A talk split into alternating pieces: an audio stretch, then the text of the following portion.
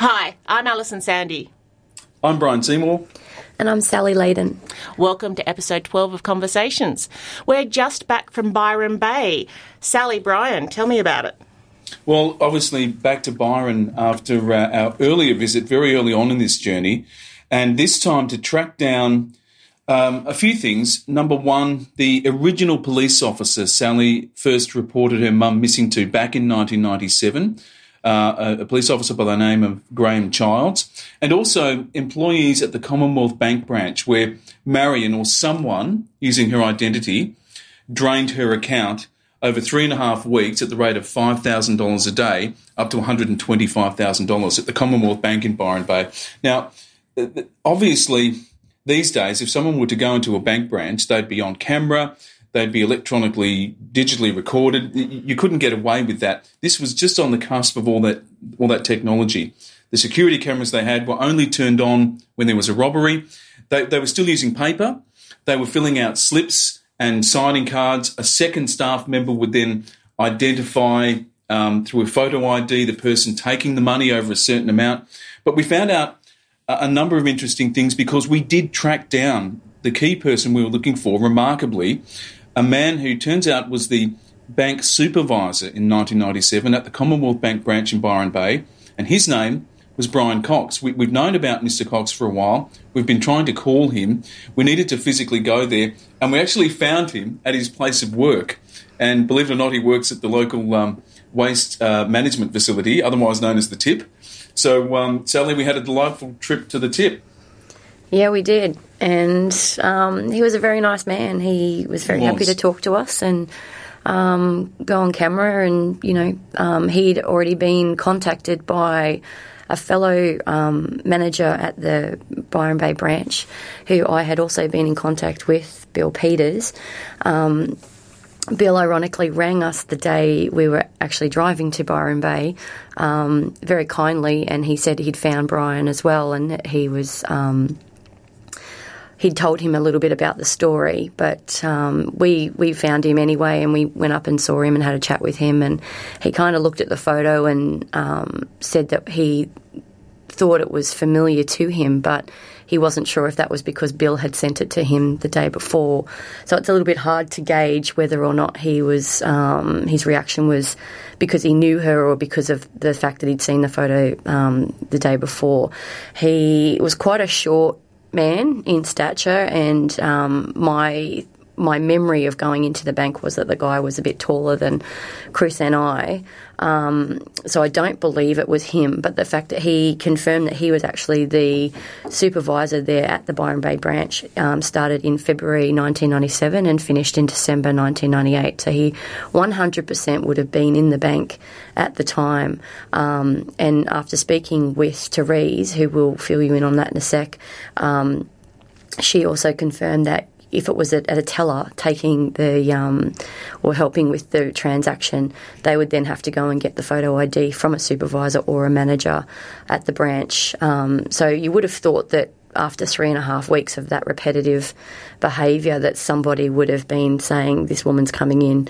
every day. Um, even, I mean, people have thrown it out and said it could have been a different teller, it was a busy branch, but I still believe that, and most people have said you know, if that was happening and occurring, they would have remembered that or they would have recalled that happening. Well, that's the thing, isn't it? And and we, we can talk about Therese in, in a moment, but Brian actually confirmed a couple of things that, that, that it was a busy branch, but also when we said, oh, surely $5,000 a day, that, that would have maybe almost cleared out the bank. And he, he kind of laughed and said, no, no, this was a busy branch. They, they had sort of up to $100,000 mm. uh, in, in, the, in the cash drawers and a lot more in the in the, the vault. You know, if um, there was a big event on or some one of the major companies was banking, mm-hmm. there, there, was a lot of money in that branch. So handling that size, that scale of withdrawal, five grand a day for three and a half weeks every day, turns out wouldn't have been a problem. We assumed a you know small town yeah. um, branch it, it, would have been an issue, but apparently they just go, oh no no that that, that would have been not not particularly difficult or unusual or it certainly wouldn't have raised the red flag that I know I initially thought it, it would, um, which surprised me.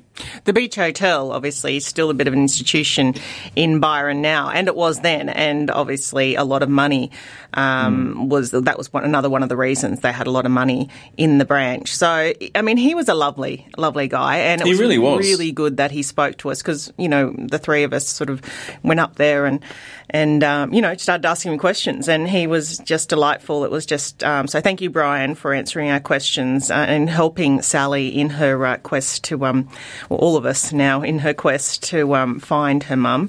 And uh, he was also sorry, Alison. He mm, was also going to um, he I, I sort of said to him about the guy being taller and he said um, was he a bit chubbier and I said yes he was and um, I said he had brown hair and he he sort of nodded like he kind of knew who we were talking about and he said oh mm. I hmm. think I think I know who you're talking about. I just can't put a, a name to his face. And then he kind of he kind of his behaviour to me was that he knew who he was t- who we were talking about, who might have been the person who took Mum's photo and took a photocopy of it. He confirmed exactly. I described exactly when I was walking into the branch because it's a different branch to what it is now. The one that there's now is a new branch, but I explained it perfectly, and he said, "Yep, yep, you're right that the um, photocopy was over to the right if you were looking to the back of the branch, and the officers were at the back." So um, Brian, if you're listening and you can still get in contact with us, he took all our details. Um, he said he was going to try and find out who that man was um, and if he could put a name to it because realistically, all we're really asking for is for that person to let me know do what do they remember? Do they remember her coming in by herself? Was she with a man? Was she by herself? Did she seem stressed when she came in? Was it somebody else taking the money out? Like, we just need to get some clarity on the situation. And as Therese said, you know, it wouldn't have been hard for her to be pulling up out the front with somebody in the car, making her go in doing those activities as well. So, um, that's a shame that we didn't have the CCTV footage because if you'd seen the same car rocking up every day with somebody else in the car, that would have all been so helpful um, in finding out what, what has actually happened here. And, and you mentioned Therese. Uh, sorry, Alison. Just so people know who Therese is, we um, through through the podcast, um, so many people have reached out to us, and, and, one of them, of course, was a woman named Therese Dalzell, um, a local up in Byron, who didn't work at the branch in 1997, but began work there, I think, in 2000, 2001, and worked there for many years.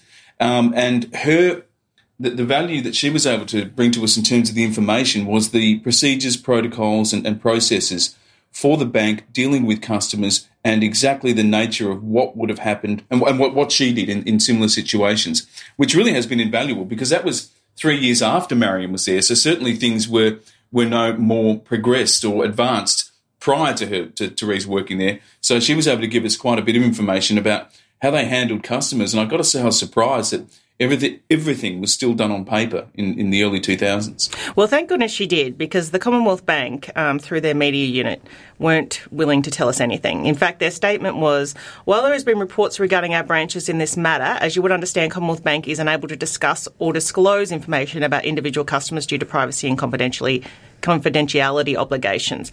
But also in relation to just their procedures and that, they wouldn't wouldn't disclose anything. Just saying when customers visit, visit us in branch or contact us over the phone, we take appropriate measures to identify them. And as you would appreciate, we don't readily disclose these measures and processes for security reasons.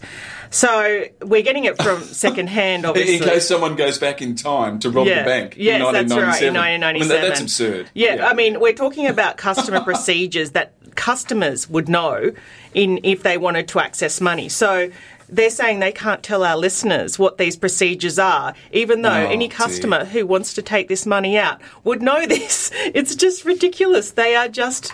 Uh, and look, the other thing that was quite controversial, and I have to say, the bank manager, Chris, who's the acting manager there on the day, lovely guy. And obviously, yeah. he was restrained by what he could actually do. But, you know, he talked to us, um, as in, you know, not, cameras or, or uh, as an interview or anything, but, you know, he was just very friendly and and was happy for us to be, you know, obviously there was nothing to stop us from doing the interview out the front. But also, um, we put posters, well, Sally and Therese put posters up. Um, he hadn't got permission that they could stay there, so he unfortunately had to take them down straight away after we put them up. But we got some footage of at least Sally and Therese doing that. Um, and then uh, he got permission that they could stay there for a month. So, and that customers will be able to see it. I haven't seen exactly where, but if you, anyone in that's listening in Byron Bay um, that uh, goes to the bank, take a look where the posters are and take a photo for us if you can. And hopefully they're in a an obvious obvious place. Now, Sally, you also wanted to go on go, go on about some of the issues in relation to how you, this how Marion's bank account was drained. Well, it was funny because when I was talking to Therese just very casually after filming, I'd mentioned to her about um, Mum's police report saying that um, $80,000 had been telegraphically transferred. Um, and she said, You couldn't do that back in 1997. So that I kind of just, I don't know, I had this epiphany. I went, how did they write that in the police report if they physically couldn't do it back then? So I've come home this week, I've done a lot of research on that. Um, telegraphic transfer, electronic transfer, same dealio. Um, it was actually established in 1978, uh, which was a, a setup of linking different countries um, financially so that they could transfer money. Um, there was Maestro set up in 1992, um, which was a debit card um, facility associated with banks where it could be linked to cardholders' current accounts and prepaid cards. Um, these could only be used at a point of sale um, through a terminal. So it was just if you were going shopping um, and you were in the UK, your credit card would be linked through Maestro and you could just use it as a point of sale like you do here in Australia. Then there was Cirrus, which was an interbank network, worldwide ATM network, which was founded in 1982. Um, this was linking MasterCard and Maestro credit cards, debit cards, and prepaid cards as well in a similar kind of fashion. The maximum you could withdraw from an ATM using Cirrus was because you couldn't do, you couldn't take money out using Maestros um, at an ATM but you could use Cirrus, and the maximum daily allowance that you could withdraw was $800. So that was good to know. Um, it is stated on my mum's file on the 22nd of October 1997, um, written by Senior Constable Graham Childs, and I quote The latest transaction was for the sum of $80,000 by telegraphic transfer, possibly to an overseas account. So before the statement before that was about the $5,000 increments coming out in Byron Bay. Then he states that the last transaction was $80,000. Firstly, I don't believe my mum had that much money because if you actually add up the three and a half weeks by five, you know, we're sort of tumbling around with 100, 120 thousand dollars. We're not exactly sure because we're not sure if it included weekends or whatnot with the three and a half weeks, but somewhere around there, a large sum of money. I know for fact that my mum had a mortgage on the house because we've got the documents of that and the paying of, off of that, um, the rest of that mortgage. I'm not sure how much that was, but if we think that she sold the house for 165,000 and she had a, a bit of a mortgage left on it, and there's 120 grand coming out, there's no way she could have transferred $80,000 electronically. Anyway, the other side of that is. Um, you know, we've the other w- angle we've been trying to work hard on to to clarify because it would be clear and helpful if the CBA could tell us this, because then I wouldn't be grasping at straws and trying to get information from other people. Um, but this is what we've been able to find. So, first off, um, you need a, to have a permanent residence um, to open an account in the UK. We've had plenty of listeners come forward saying, I moved to the UK, I couldn't open a bank account until I had um, bank statements with my pay on it and my um, address with, um, you know, utilities bills and things like that. And I've had to get my boss to come in and verify that I'm working here and living here so I could open up a bank account. So it's not an easy thing to do. Um, secondly, you could not telegraphically transfer $80,000 unless you have an account set up. So she would have had to have had an address in the UK to have that money then uh, to have an account set up to then have 80,000 electronically transferred overseas. So there's a lot of question there on that report as to how that actually transpired and why is it written on her police file because mm. you know when people are reading that police file down the track they're just reading that going, oh, well, clearly she wanted to go missing. She changed her name, she went overseas, and she's electronically transferred 80 grand overseas. Uh, you know, it's, it's astounding to me that they would put such blase comments on a police report and then have have have the fact that they say it's an occurrence only and no further action required on that police document. So that was back in 1997. Um, so yeah, so my question was why was it stated on her initial report if it's not actual fact and it can, cannot have happened um, without those other processes in place first. Um, we've and we went and saw Graham Childs too, just so everyone is aware. We tried to as well. We went to his house. It was a bit like Brian and I felt like we were back in Luxembourg, you know, knocking on the door and nobody's home. And his name was on the mailbox. But um, yeah, we went there and we put a poster up of mum on in his local town. Actually, if you go down the hill a little bit, there's a um, a little um, what's actually quite a big community board, isn't it? And we put my poster up there um, with her with her name on it and face on it. So hopefully he will see it and he'll ring a bell. It was um, a very friendly town. I mean, the neighbours were like, "No, him and his wife are away at the Quilty Cup," so we we missed out on seeing him. But um, we we have got a number, and we will keep um, trying to get him just to see if we can get some clarification on that. I know it's uh, 22 years ago, but uh, we have to try. Yeah. And I, I guess um, leading on from from the the CBA situation as well, um, I actually did sit on the phone for about two hours, uh, not last week, the week before, and they kept putting me through to different departments. I eventually got through to the security department, and she was telling me pretty much the same as what we get told all the time due to privacy, can't tell you anything. And then she gave me an email address and she said, if you go to the detective on the case or the police officer who's looking after your case and he responds to this email asking for the information, we can give it to him. There's no you know, we're not going to hide it from him. We can we can actually physically give it to him in this case. So I then wrote to Gary and said, uh, Gary Sheen, the detective, detective on Gary the case. Yep. Um, I wrote him an email and just asked him and gave him the email address and said, look, I've spoken to CBA. They said if you actually contact them, they will give you more information. Um, he did come back with an email and pretty much without reading the whole thing, it's it's pretty much the same. You know, hi Sally, I've received your email and I'm in the process of working through a few things. I've made extensive inquiries to the Commonwealth Bank back in 2010 and received certain information from them due to Privacy Act and other constraints. I am not able to share that information with you. However, rest assured, it was taken into consideration when the decision was made to remove your mother from the missing persons database. Um, yeah, so and, and, again, the language in there, Sally, it, it seems to be um, and it's it's so familiar the, the, emails like that we've been getting back from um, particularly the, the, police that w- we know something. Privacy prevents us from being able to tell you what it is, but rest assured it backs up the way we've handled the case and the assumptions we've made.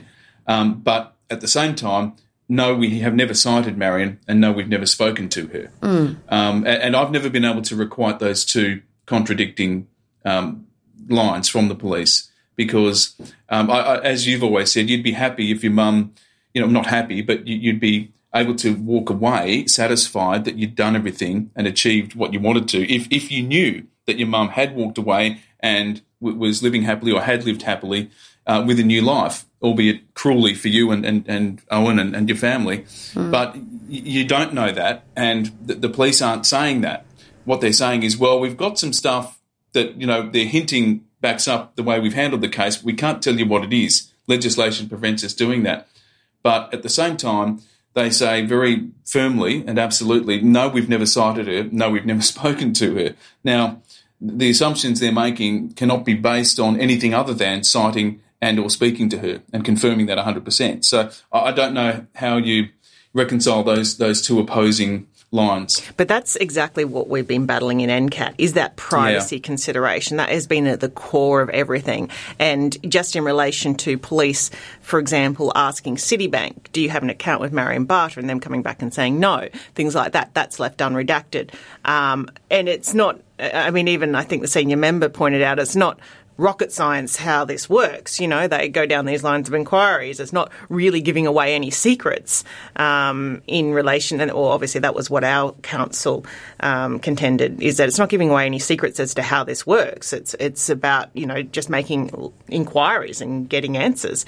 And so a lot of that information is um, the stuff that we're trying to get unredacted, which will, will uh, answer a lot of questions for us. But also, I mean, as we've come along, this common law says after seven years, she's unless there is proof of life, then she would be presumed, you know, that she was deceased, and those privacy considerations would um, would be right would be lifted. Yeah, well, not yeah. lifted, but definitely reduced um, in in weight. Um, yeah, the and- next of kin would have, have far more access to information. yeah, so I mean, all these, and this is this is where it comes down NCAT, and obviously next week we have that NCAT decision coming down on the twenty second July, so that's very exciting. And just to clarify, I guess while we're on this point, so we will have another episode, a proper podcast coming out the following week on the 29th. Once we've been able to digest everything and get everything together, we will no doubt do a, a news story as well, a briefer news story that's not in Yep. much detail, and um, and we will do conversations after that as well. So that will be next week. But that will be our last conversations for a while as well. We will, and and obviously the podcast after that. Um, pending, you know, new breakthroughs and information because I mean we will continue to update through our our local um, Seven Network, Seven News, Lady Vanishes account, and through our social media. Um, so you'll be able to still get those updates. But you know, I just think it's important that um, you know, with which a milestone with the NCAT decision, and then obviously working towards a coronial inquest, um, they're going to be quite big. Um, before we go on though, just coming back to CBA, um, so um, Sally was very, very much wanting to ensure that we got some sort of clarification on the telegraphic transfer, and given that um, the the media team that I've been working with at um, CBA have been really reluctant to give me any information, I've said, look, just generally tell me if whether someone wanting to take $5,000 out of their bank account every day for three and a half weeks in 1997 would have to go into the bank physically or whether they would have to do so by telegraphic transfer or electronically or whether they could do that. So, I mean, at the very least, um, I'm hoping they'll at least clarify that. I got a very non-committal response with, we'll see what we can do. So, And just just on that though, T- Therese did say to us, and, and we need that response from the Commonwealth Bank because they were the ones, you know, obviously um, with, with the procedures in place that had to be adhered. But Therese did say that, to her knowledge, um, it, you know, you could basically then in those days walk into a bank and take out your entire account, no matter what the amount was. If the bank had the money, Correct. it's your account. You can do what you want. That, that that's how she worded it. So correct. based on that, her telling of it, um, it would have been up at the counter, taking out the cash and a, a, a two a two-step identification procedure, a signature on the bank slip and a photo ID. That that's how she described it. But it, it's interesting, isn't it? Uh, As you say, Alison, Therese is happy to tell us that as a former employee who did it every day for, for more than a decade. But Commonwealth Bank can't tell us what happened 15, 20 years ago in a branch. I mean, it's it's it's absurd. It's a PR exercise, um, which I find quite. Quite. I mean, I I would have thought if, if I was giving advice, if I was in that position, if whoever is making this decision not to give us any information whatsoever, it just it just makes no sense because surely in this they'd be wanting to help a daughter in the whole process of trying to find out what happened to her mum. I mean, it. Yeah. I mean, I just I get so annoyed. With, Yeah, I, I with don't see what the, I don't see what, what the risk or the compromise is, but we'll add that to the list of things for the next Banking Royal Commission. So just quickly, we, we should mention uh, while we're on the story yesterday, uh, and for uh, listeners who are also on uh, Facebook and 7news.com.au, I'm going to today put a longer version showing more of what we filmed yesterday with Sally, Brian Cox, Therese Dalziel uh, at Byron Bay, and also an interview in Cairns. Alison did with the um, the renowned detective Ron Iddles. Alison, tell us about Ron. Oh, Ron is amazing. We, I mean, obviously, everybody loves Ron. He's the good cop, and given that we we have had um, a lack of that in this case, we are um, really, really excited to have him looking over it like he is. I mean, obviously, he's limited with the um, amount of information he has as well, in the same way we are. But he is very passionate about it, and he wants Sally to get the results. And he has, um, I we did the TV interview, um, but we also did one for our podcast, which is a lot more in depth. Yeah, Um, amazing. And, and tell us, um, why is Ron uh, so well known? What's his claim to fame?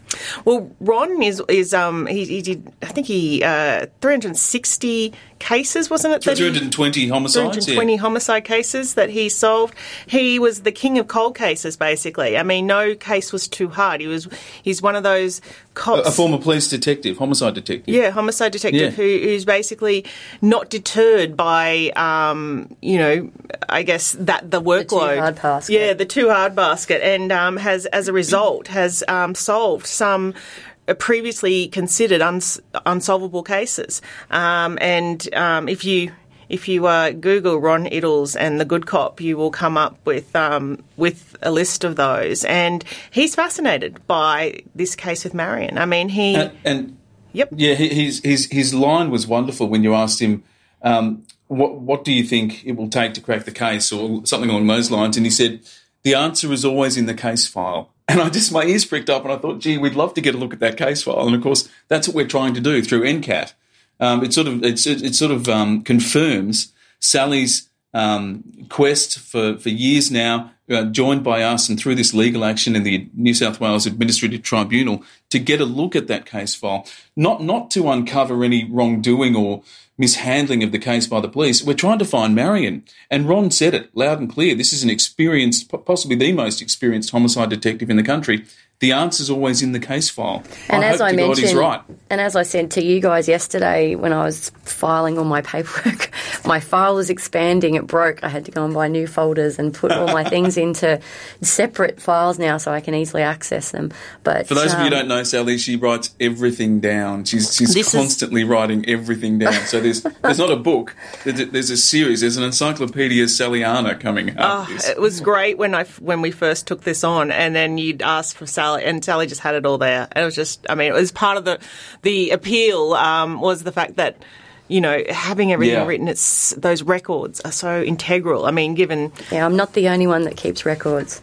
Um, anyway, what what I sent to Alison and Brian yesterday was a screenshot of the police report. So I keep going over this. It's a bit like a an addiction. I keep dredging Yeah, myself surprising. through it and looking at it. And what I found at the end, which I've always kind of just looked at and, and not really, I don't know, you kind of look at these things and you pick something out of it every single time. Anyway, I took a screenshot and I sent it to Alison and Brian and said, "Isn't this fascinating? This is actually the case file for my mum and all the um, all the dates and the inserts of what's happened throughout the case. However, it says at the very bottom, end of report, asterisk asterisk on each side, and the last date of entry. Well, sorry, the first date of entry is the seventh of the seventh, two thousand and seven.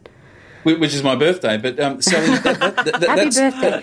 But no, no. you. on a serious note, like, Yeah. what happened to the one in 1997? Like, where Well, I was looking at that. I was thinking about that because that, that obviously stands out. Um, and it, that is, but that is a COPS system report, COPS, Mm. which is the for the uninitiated is the computer database system they've been using in New South Wales for, for many years.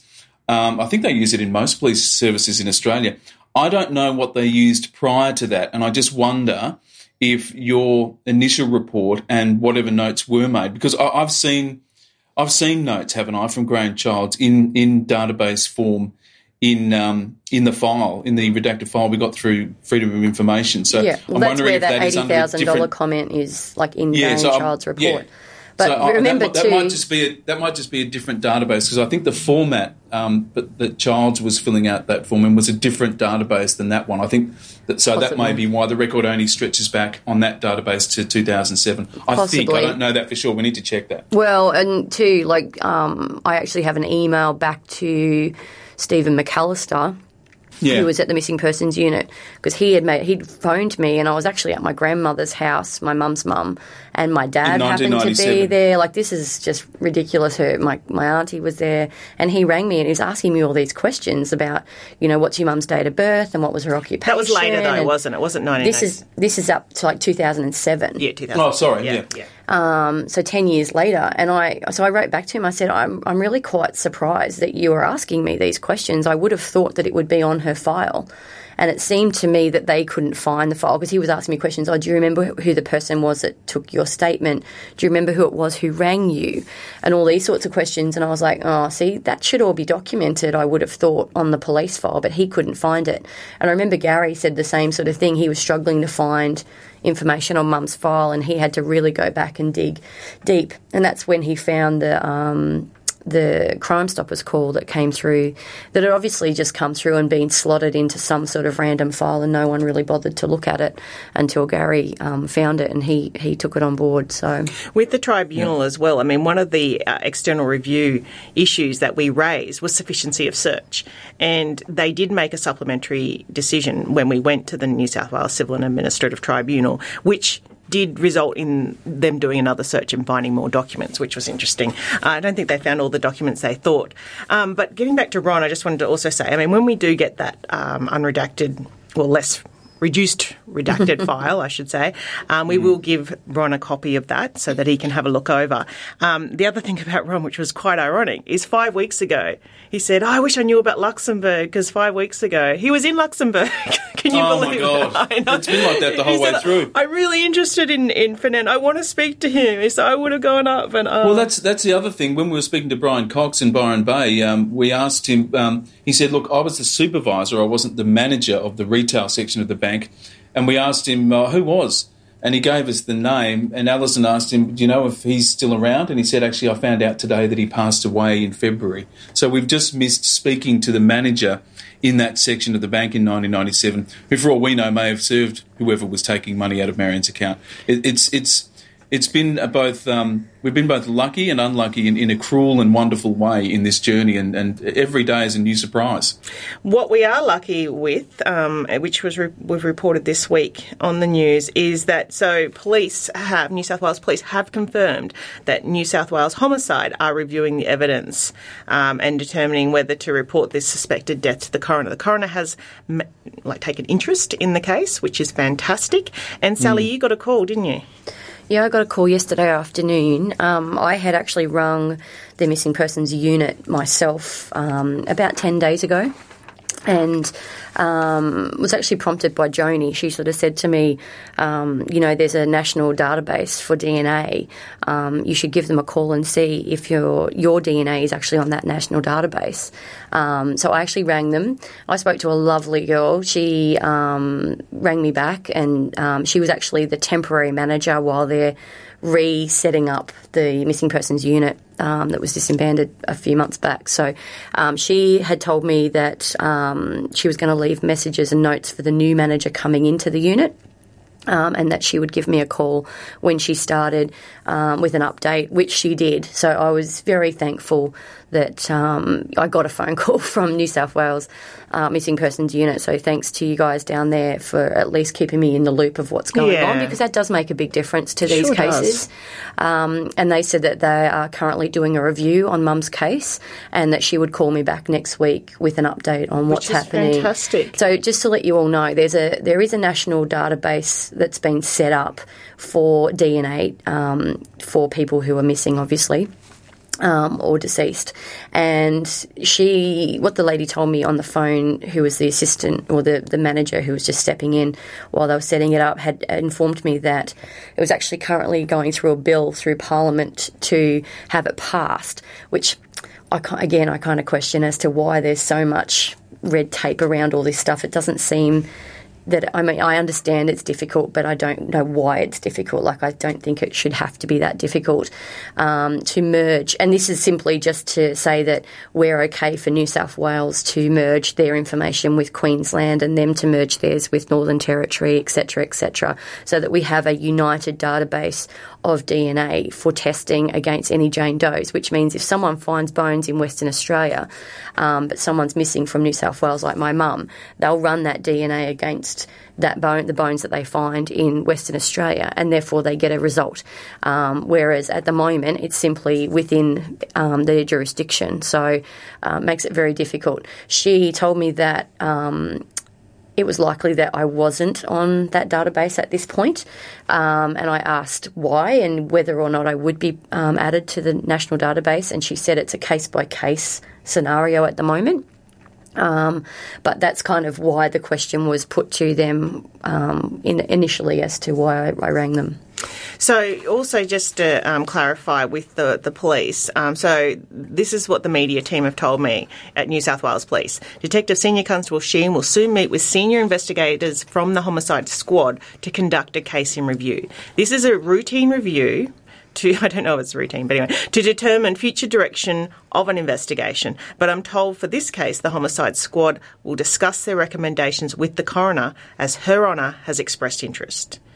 So anyway, that that's um, that's really positive. Uh, and I think Sally was really quite buoyed by by that, just seeing that you know that's good. You know that that the coroner's expressed interest and that the homicide is. But I'm not I'm not getting overly excited about what the homicide squad will come back with because. Um, I don't imagine that New South Wales Police will want a coronial inquest. Um, so if they do come back negative and, and basically just reaffirming the, the status quo, then that's when we'll go to the Supreme Court.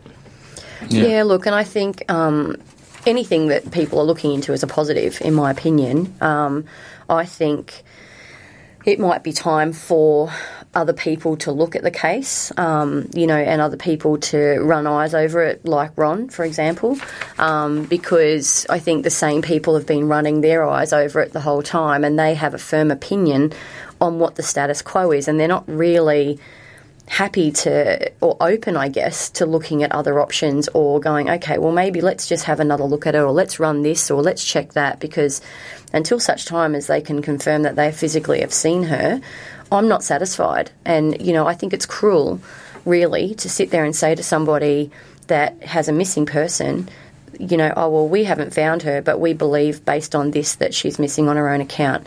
There's more to it than meets the eye with this case. And, you know, we, I think Ron mentioned to Alison too that back in 1997, you could actually fly to New Zealand without um, having a yeah. passport. So that was another element we thought we might have to venture into and start doing some promo over in New Zealand. Yeah, and yeah, we've got our Kiwi listeners, so yes. start start put your research caps on and start Please, looking around. Let, contact us, any New Zealand listeners, and we can send you posters to put up because Ron had a really interesting case of a of a guy who went missing for 25 years, yeah. turns up in New Zealand because you, again you can disappear there. You can, yeah. yeah. You didn't need passports back then. Turns up, Dunedin police got in contact. He sent investigators over. That was the guy. They thought he was dead, buried buried under some highway.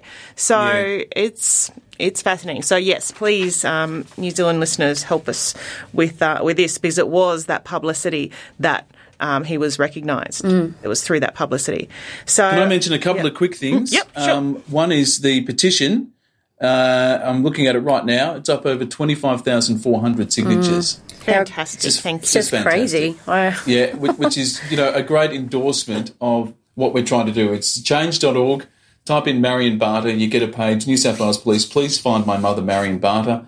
And it's got 25,450 signatures and counting. And God love um, Jen groundswell of support. Yes, God yeah, love Jen Every, every single you, post I put, she's like, please sign the petition. I'm like, oh yeah. my God, I love her. So, and Jen, Jen was the, Jen was the one who was at the State Library when I was there going through yeah, I know. phone books and microfilm. She's all over this. To the librarian. And, and, and, and this, woman, this woman said to me, um, Brian? I said, yes. He goes, oh, hi, it's Jennifer Marsh. She was there researching The Lady Vanishes at the same time I was. Amazing. The other thing I want to mention is um, we have set up a tip, uh, a, a, website for anonymous tips for people who don't want to give us their identity, their email address or name, uh, which is fine, absolutely fine. So we've set up a website especially for you. It's theladyvanishes.org. And I've also added a, a, button there so that you can upload files and photos because someone did ask about that. Um, a couple of people are sending us um, suggestions and ideas. That site is not for that. Please use our Facebook or our email for suggestions and ideas. This site is for genuine tips about Marion. We don't expect to get many. We hope we get one really good one. Um, so it's the, theladyvanishes.org and you can go on there and help us anonymously if you can. And before we get to Sally, um, I just want to also thank again, because it's so important to thank Joni and Christina, who we just love. They're just wonderful. Thank we, you, Joni. Thank you, Christina. And I'm going to add too, because I've got June, June and Jen. Um, I've got probably there's six of us, and we have our little our little catch ups on a daily basis um, because they're just so conscientious. And I, I've said to them, please don't stop looking with me because it's such a, you know, as much as Ryan and Alison helping me, these guys are amazing. And you know, Jen and Jen and and June, we have a bit of a running joke with them because they're still going at midnight half the time, and our phones are going bling bling bling. Um, but you know, they've been amazing as well. And my my girlfriend Cassidy, she's she's been outstanding. She's been all over it and commenting for me and helping me post things. And whereas because it's it is getting a little bit crazy for me, for me, especially because I've been sick. Um, trying to get through everything and trying to answer everybody. So thanks, Cass, for that. And there's also the two Kells, um, you know, who have been helping as well. So there's they're the, they're they're my little six angels, I guess, who are helping me along this journey as well. So thanks, guys. And there are a Th- lot thank more. you. Yeah, yeah, and as well. and, and you, you, those those helpers uh, becoming part of uh, a, a story, a, a very big story, an amazing story, and it's just so wonderful that, that ordinary people Yeah. can and do find the time to help in the way that these wonderful women are. Thank you so much. I mean, we, we, we started this hoping that we would get people like you to support us and help us. We had no idea we'd get such wonderful, resourceful, intelligent, and uh, and dedicated people. Just and it keeps fantastic. Thank you so much. I, I, I find it surprising that every every week, uh, probably probably every day, is someone like reaching out saying, "What can I do to help?" Yeah, well, I had a lady last night. She's been messaging me all week. Her name's Sam, and um, she'd been messaging, messaging me for a week, saying, a couple of weeks, going, "Oh, can I call you? Can I call you?" And obviously, I, I didn't have much of a voice last week. I still don't have one. But um, anyway, we were on the phone last night for about an hour, um, probably even longer. And then after that, she's messaging me back and forth, trying to help me find things and just coming up with ideas. So, you know, there's a lot of people out there. I, I've had quite a few phone calls from people um, recently just with some ideas. And, you know, everyone's really courteous as well. You know, they'll text me first and say, when's a good time yeah. to call? I just, I've just got an idea I want to throw at you. Um, I had another lady call me the other day. She thought she'd found her answer to finding the pilot. Um, and, uh, you know, so I was able to sit down with her, go through the class list and give her some names and things like that. Um, so it turned out to be a dead end. But, you know, she was like, oh my God, I was up all night thinking about this. I had to tell you, I had to tell you. So I'm so grateful. And, you know, when I say that those six are, you know, the ones helping me, there's millions of you helping me, and I'm very grateful to everybody's help, and even my my um, my um, father-in-law. His brother, who's caravanning around Australia at the moment, he actually wrote a, a book himself about a murder mystery um, a few years ago, like quite a few years ago. Anyway, he was he's so keen and vested in this. He's like, Sal, I know you're really busy, but can I ask you some questions? I'm just trying to work this out, and I just I love that. I love that um, people are so conscientious into trying to help me because um, And this is how we're going to solve it. And, and we even got an email from a 24 year old girl in Sweden saying, Look, um, I'm going to take a month off and help you with the podcast. Uh, it's, it's just amazing. It's just amazing. that I mean, I'm, It's people around the world, I'm thank you so- so much. And this is how we're going to find out what happened to Marion. This is how we're going to do it. yeah, Yeah. how cool. We're doing it right Like, now. that's such Yeah, a cool thank you. thing. I know it is. Yeah. And Christina's got a, you know, she's getting like recruits over there as well. Which I know we've got a lady who's just gone over to live in the UK, and she's like, "I'm here to help Christina." I'm like, "Oh my god, Christina's going to have her own little bandwagon over there soon enough." But Because um, your story, Sal, your story, Sal, is universal. It's a, a, a, about a daughter looking for her mum. Yeah. It resonates with people across the world. What would you do? How far would you go? Well, mm. you're answering that question and you're showing us. Y- You're living that, that experience and you're sharing it with a, a, a global audience of millions, and it's just magnificent. I know that's really scary, isn't it? now we haven't even got to. s- It, it is Sorry a bit. scare It, it is a bit scary when it's your, your whole life is out there. For Yeah. like nearly four million people listening to your story. Scrutiny. It is a little daunting sometimes, I must admit. but Luckily you have that I try support. and hold it together. I think it's going to get a lot bigger, Sally. I, I think it's going to get a lot bigger. I do. Yeah. Now we we haven't even got to Sally's list, so we I haven't got much of a list because I've been talking well, as we've been going. I on. I will say um, first of all, can you just touch on what you because we we have a feeling that um, Marion was travelling on Japanese Airlines. So Sally did get a response. Unfortunately, it was negative, wasn't it, Sally? Yeah, so we went back to JAL and um, they we were requesting if they had a passenger list. Um, and unfortunately, they came back to me because it was actually Christina doing all that work. Um, we were trying to work out um, flight paths and things like that, and time frames for airlines and what airlines would have had a stopover um, in Tokyo. And we've kind of narrowed it down to JAL, Qantas, and BA. Um, British Airways, and um, I did. Well, Christina did write to JAL initially, and they said, "Look, we can't tell you anything. We'd have to speak to you know, myself if that was the case. So I then wrote to them and they came back uh, with a very delayed response, but, you know, said unfortunately they don't have any records dating back to 1997. So, um, yet again, another dead end. Um, but you know, we're I'm kind of used to that now. It's yeah, and, and they people, won't all be dead ends. No, and people I think some people are a bit critical that I've left it this long per se to start looking, but um, what people need to understand is I have been looking and trying to do all these things myself um, for a very, very long time, and it's actually very hard when you are still, you know, having babies and yeah. you know building houses and you know living life and working full time. It's actually a pretty pretty hard work to, to do it. Um, it's still hard work now, and I've got a massive team helping me now, and it's still it's still hard. It's actually it gets more and more involved every single day, doesn't it? So. Um, anyway, that's just you know. But it's a labour of love, so that's what. Well, you know, there's a purpose to the exercise. We hope that we get a good outcome. So that's that's. we thing. will get a good outcome. I, I'm I'm certain on that. Okay. Well, I've got my fingers crossed. um, and I just want to just quickly say too, um, Christina's been coming back and forth. Um, we've kind of had to narrow down our questions and our our research because it's just becoming so massive. We've kind of had to do different files. So Christina's been um, still chasing visitor books from around her area, around Sussex and Kent and Tunbridge Wells and so forth. And she had um, one com- one place come back to her and said that they did have they found the visitor book from back in 1997, but they scrolled back through and there was no signatures under Remakel or Barter that they could find on that book. Um, Tonbridge Castle, where we visited, um, have come back to her. They're still searching for the book, but she has now been told by them if in fact they do find the book, it'll have to go through the police um, due yeah. to privacy, so they won't be able to show her the visitor book. I mean, how ridiculous is that? Um, but anyway, uh, Christine is still chugging along over in the UK with um, quite a few things. So thanks for that. Hmm. Is there anything else you want me to? Um, is it my turn now? Yeah, yeah, yeah. It's your turn. Yeah, it's actually my turn. Um, okay. Well, I don't. I don't know that I really have much else. Let me just have a scroll through my little long list. You've always here. got a lot, but it's it's about limiting what what's the. Well, must? I don't want to confuse people either. I guess probably the last thing I'll point on, um, which is an interesting thing. We've I, I think everyone will agree. Um, you know, we had a conference call with a lady who had messaged us saying, "Look, I've got some information. Can I talk to you?" And so. Um, probably what three weeks ago, 2 mm-hmm. weeks ago, yep. um, Alison and I had a, a, conference call with her, and she just shared some information which has been verified through a law firm here in Brisbane.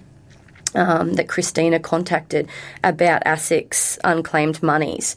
Um, so they've come back as well and confirmed pretty much what this woman was saying. Um, and this is the issues that we have. I'll just read out my notes because it might make it a bit easier. So we found out that um, the ASIC's unclaimed money um, that states the Barclay Bank reference. So when we're talking about that, there's like nearly $15,000 sitting in unclaimed money and it has it says that it's sitting in Barclays Bank in Mint Street in Rye, which has thrown us a bit for mm. six because there's no such place. So we've kind of been a bit confused about that to begin with. So Christina started digging a bit deeper, uh, and when we looked closer, we actually found out that Barclays Bank in Mint Street in Rye was her was my mum's nominated address in the UK. So, not the fact that the money was sitting in Barclays Bank, but that my mum's address in the UK was listed as this Mint Street on Rye, which is a Barclay Bank. Um, and the money was actually not sitting in the bank as we first thought. Turns out the CBA has uh, affiliates with banks throughout the world, and Barclays Bank is the one for the UK. So, um, but here lies another problem. The bank runs their reports on the 31st of March every year to determine if an account is active or not. Uh, banks apparently send out letters to account holders to alert them before sending the funds to unclaimed money. Mum had Leslie Loveday's address as her forwarding address. However, Leslie doesn't have, uh, nor do I have any of the letters from the bank re this. Um, so obviously, it would be good to know if the bank was getting those letters back saying that this person's, you know, not at this address or return to sender or what have you. Um, guessing they won't have that information being it so long ago. But um, obviously, we don't have any letters that they're saying that they're about to um, transfer the money to unclaimed. Um, the other problem we're trying to figure out is that mum's account was claimed not active in 2004 Now, you need to listen closely because this is, gets confusing. So, this would mean that by the 31st of March 2004, there had to have been a claim in my mum's account. They, sorry, they claim my mum's account hadn't been active for seven years. So on the 31st of March 1997, my mum hadn't mentioned going overseas. She hadn't sold her house, hadn't changed her name, or quit her job. So how is it deemed not active on the 31st of March 1997? So does that make sense? So they do their report on the 31st of March every year. So they would have, so for seven years means 2004, mm. which is when they've said the money was then claimed to be um, unclaimed and put it into ASICs. So what they've said and what the lawyers have said, it seems like they've they're a few months too early, based on Mum's um, time frame or timeline, as to why that money would have been claimed as unclaimed and sent to ASICs. Does that make sense? Mm. It does. I know it bounces around a little bit, so. So, in, in other words, what they're saying is that my mum's account would have been dormant from the 31st of March 1997 for seven years later in 2004 to have been deemed unclaimed. But um, as I said, like she hadn't even sold the house or talked about going overseas or anything at that point. She changed her name, sold the house at the end of April, changed the name in May. So 31st of March seems a little bit early in the timeline for her to not be actively using that account. And then if we look at the other fact is that, you know, her account was actually having $5,000 withdrawn out of it from the CBA account mm. for three and a half weeks in Byron Bay from the middle of August. So that means that it went right through to September. So technically speaking, it should have been the following year that that report was done not 1997. Okay, just to verify, if we had a coronial inquest, I'd imagine all that would be cleared up, like because if, if there was yeah. an open finding and all like that money would then be released if there was any money left, um, or whatever to um, obviously next to Kim, which would be Sally. So I mean, these are all the things, these sorts of quandaries which we're still we're still grappling with. Well, this is what I mean. Like it's just there's these little tiny things that are that stick in your head and go, well, hang, hang on, how did they claim that it was unclaimed for seven years mm. if the time frame doesn't fit for a full seven years. Like they can't physically do that legally. So I'm not really sure. I mean, of course, I just don't know. Like that's another. Yeah, it's just another, another thing that we're trying to it's trying to work out to get to the bottom with. of. Yeah, and, gang, and I'm going to have to race off to yep, cover no. a story for the 6 p.m. news for Channel 7, 7 News at 6 p.m. on a completely different story. but I have to rush off and do an interview, so I'm going to take my leave. All right, no, we're, Sally, we're all Sally, done. We'll, we'll talk soon. Um, and Alison, talk to you soon, and everyone listening, bye bye. Thank you. Bye, everyone. Bye, everyone.